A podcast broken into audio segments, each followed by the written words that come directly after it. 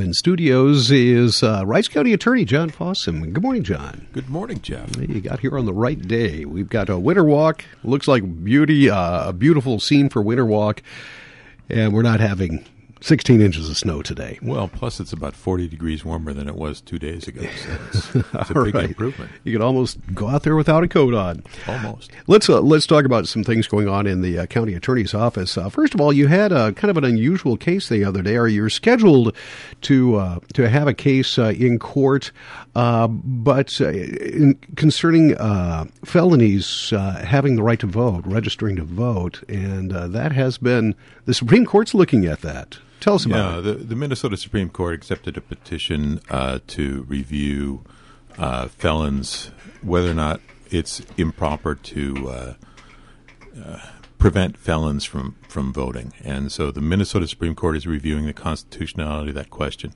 I honestly haven't been involved in that case, but uh, I heard that there was oral argument on it last week. We had a, a felon registering to vote case that uh, was calendared for trial on Monday, and the judge continued it in part because it, basically because uh, it made sense to wait and see what the Supreme Court does, and if they decide that it's unconstitutional, then we can just deal with that case without having to uh, spend a day of trial on it. What are the Minnesota laws on that? If you are a convicted felon, is that a lifetime ban from voting, or just when you when you're done serving your time, uh, do you get your, your right to vote back? In Minnesota, the rule has always been that you are not able to vote while you are on probation or serving a sentence, and being on probation is part of serving your sentence or on supervised release after you've served a sentence. You know, a lot of felons in Minnesota don't ever go to prison. Uh, they they serve uh, on probation for their time. They might do some time in jail, but if they don't go to prison, it's just that that time that they are in, you know, on paper, mm-hmm. as we call it, or on probation. So if you've got three years of probation, that's three years when you can't vote. And for people who are serving a life sentence, then they can never vote because their sentence doesn't expire, uh, even if they've gotten out of prison and they're on what we call supervised release, they are still serving that sentence for the rest of their life. So, someone who's got a murder sentence or a criminal sexual conduct sentence, which carries a life sentence, those people can't vote during their lifetime. Everybody else who gets a felony uh, can vote the, when they get out, uh, when they get off their sentence, when their civil rights are restored. After they do their time. Right. All right. Uh, and to do that, uh, if you are a convicted felon, you, you get that uh, release. You know, you serve your time. Do you have to? Can you just go down to you know the re- voter registration and then just re-register to vote, or is that a process that they have to go through with the uh, court system? Well, the um, judge at the close of the case issues an order restoring the person's civil rights, and that happens relatively automatically. It's mm-hmm. it, it, comes from the uh, probation department. They send a notice to the court. This person has served their probationary sentence, and we'd ask the court to restore their civil rights. The judge signs an order. That order goes to the Secretary of the State and the Secretary of State now knows that person can vote. Okay. Let's move on to another uh, case that has been uh, in the news for several years here now. You had a. Uh, uh a drug dealer. His name, last name is Fugalli. Is it? Is it? Was it Anthony? I'm yes, Anthony Fugalli. Mm-hmm. Uh, he pled guilty. Then he reversed his plea or tried to get out of it, and uh, that, has been kind of a long, strange journey.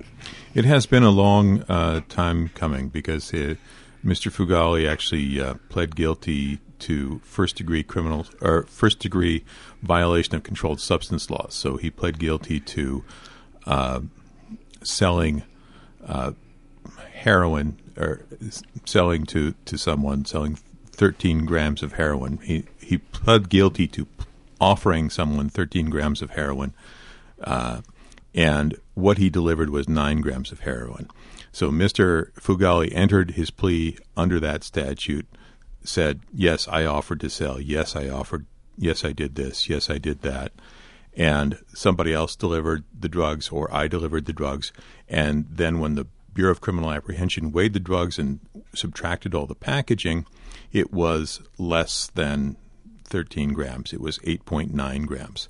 And so it was the, the statute says you can, if you sell over 10 grams, you can be prosecuted for first degree. Mr.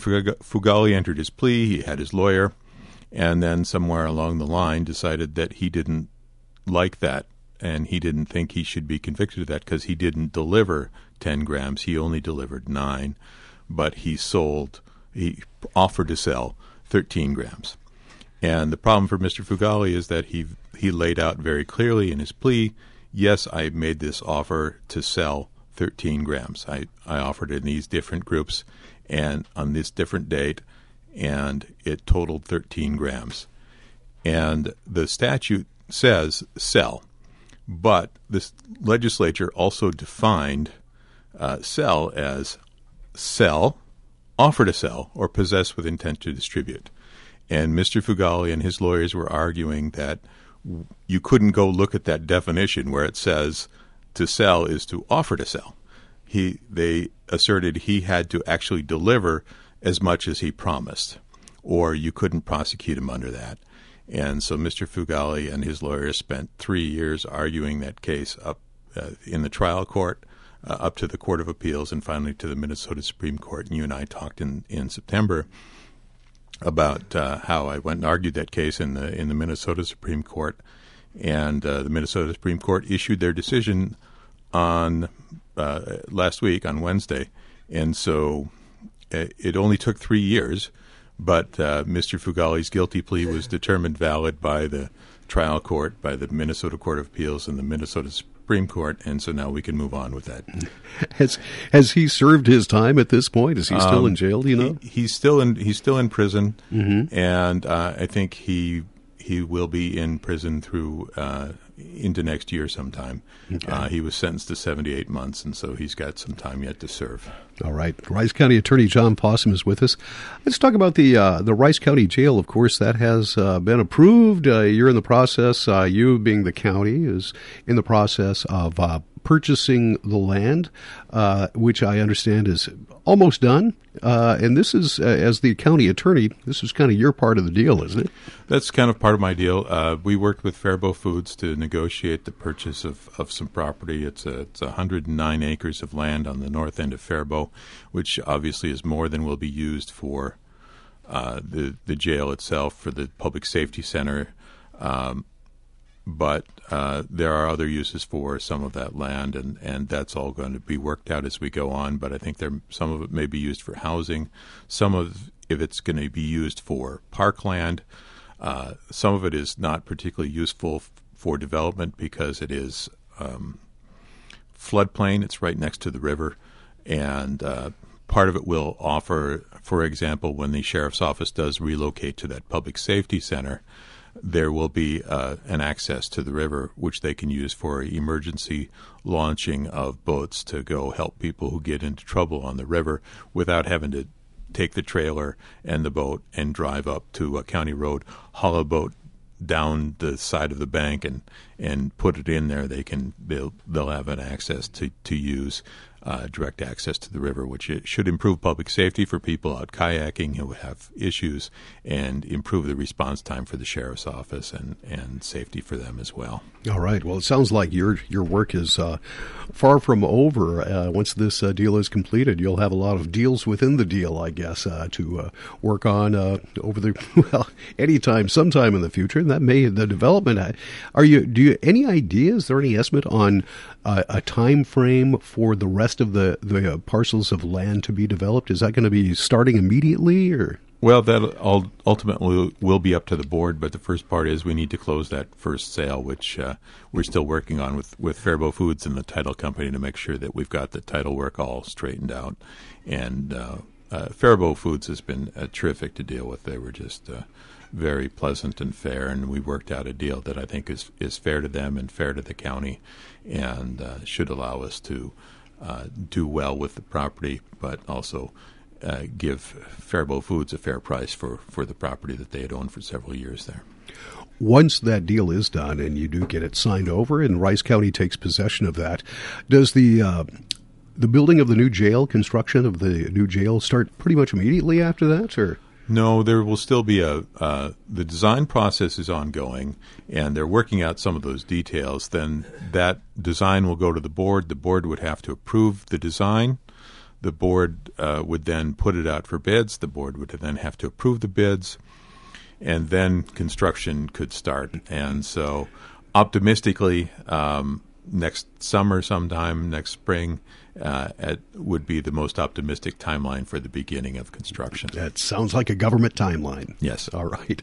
Uh, John Fossum with us. Uh, let's talk about your staff. Uh, we have had, I've heard from oh, just about everyone, every business owner I know, that staffing has been an issue uh, with the, the, business. What about at the county level? Are you, uh, do you have enough staffing? Are you hiring more? Or? You know, what we found in looking at caseloads, and you know, I've talked about this uh, pandemic backlog in the courts quite a bit over the last couple of months. What we found is that when we looked at our prosecutors' caseloads, is that normally we have our prosecutors have a caseload of maybe 100 to 150 cases at a time, which is a lot to do. And uh, post, you know, as we've been doing this reopening, I don't, I guess I don't know if I can call it post pandemic yet or not, but as we've been looking at the reopening and we've had people back in the office and we've been handling cases and doing trials and, and we found that you know the lawyers have caseloads of closer to 300 so significantly more than we uh, would like them to have and more than we think is reasonable. So I worked with uh, county administration and with the uh, commissioners to use uh, some federal funds to bring in a couple of lawyers and, and a legal assistant to help us work through that, that backlog and balance out those caseloads a little bit to give people some, some relief and give them an opportunity to to get a more normal caseload and not to be demanding that they, they handle uh, really kind of an unreasonable amount of work. And so we are working on, on that, and we've got uh, we went through some interviews, and we've got a couple of lawyers who will be starting in, in January, which we hope to help relieve that backlog and mm-hmm. help uh, my lawyers sp- help spread out that work a little bit so that we're not uh, demanding too much of people. All right. Is there a like a lawyer temp service that you go through, or do you just put uh, put the ad out there? We we put an ad out and we brought some people in, and and so um, I think we're we're really excited about uh, having them start in January and oh, and uh, helping everyone spread out a little bit. The only the problem for us, of course, Jeff, is that our our office already filled up all the space that uh, the county had given us. So we're going to be a little bit cramped. We're going to be using other spaces to give people uh, room to work, and so we're putting people in in spaces that uh, they aren't accustomed to working in. So um, it's it's not ideal, um, and uh, you know the, the courthouse just really isn't big enough for uh, for my office anymore. The court administration has a lot of temporary employees, so they're taking up a lot of space over in in their area, which we had hoped to use for my office, but we can't because they're using it. So mm-hmm.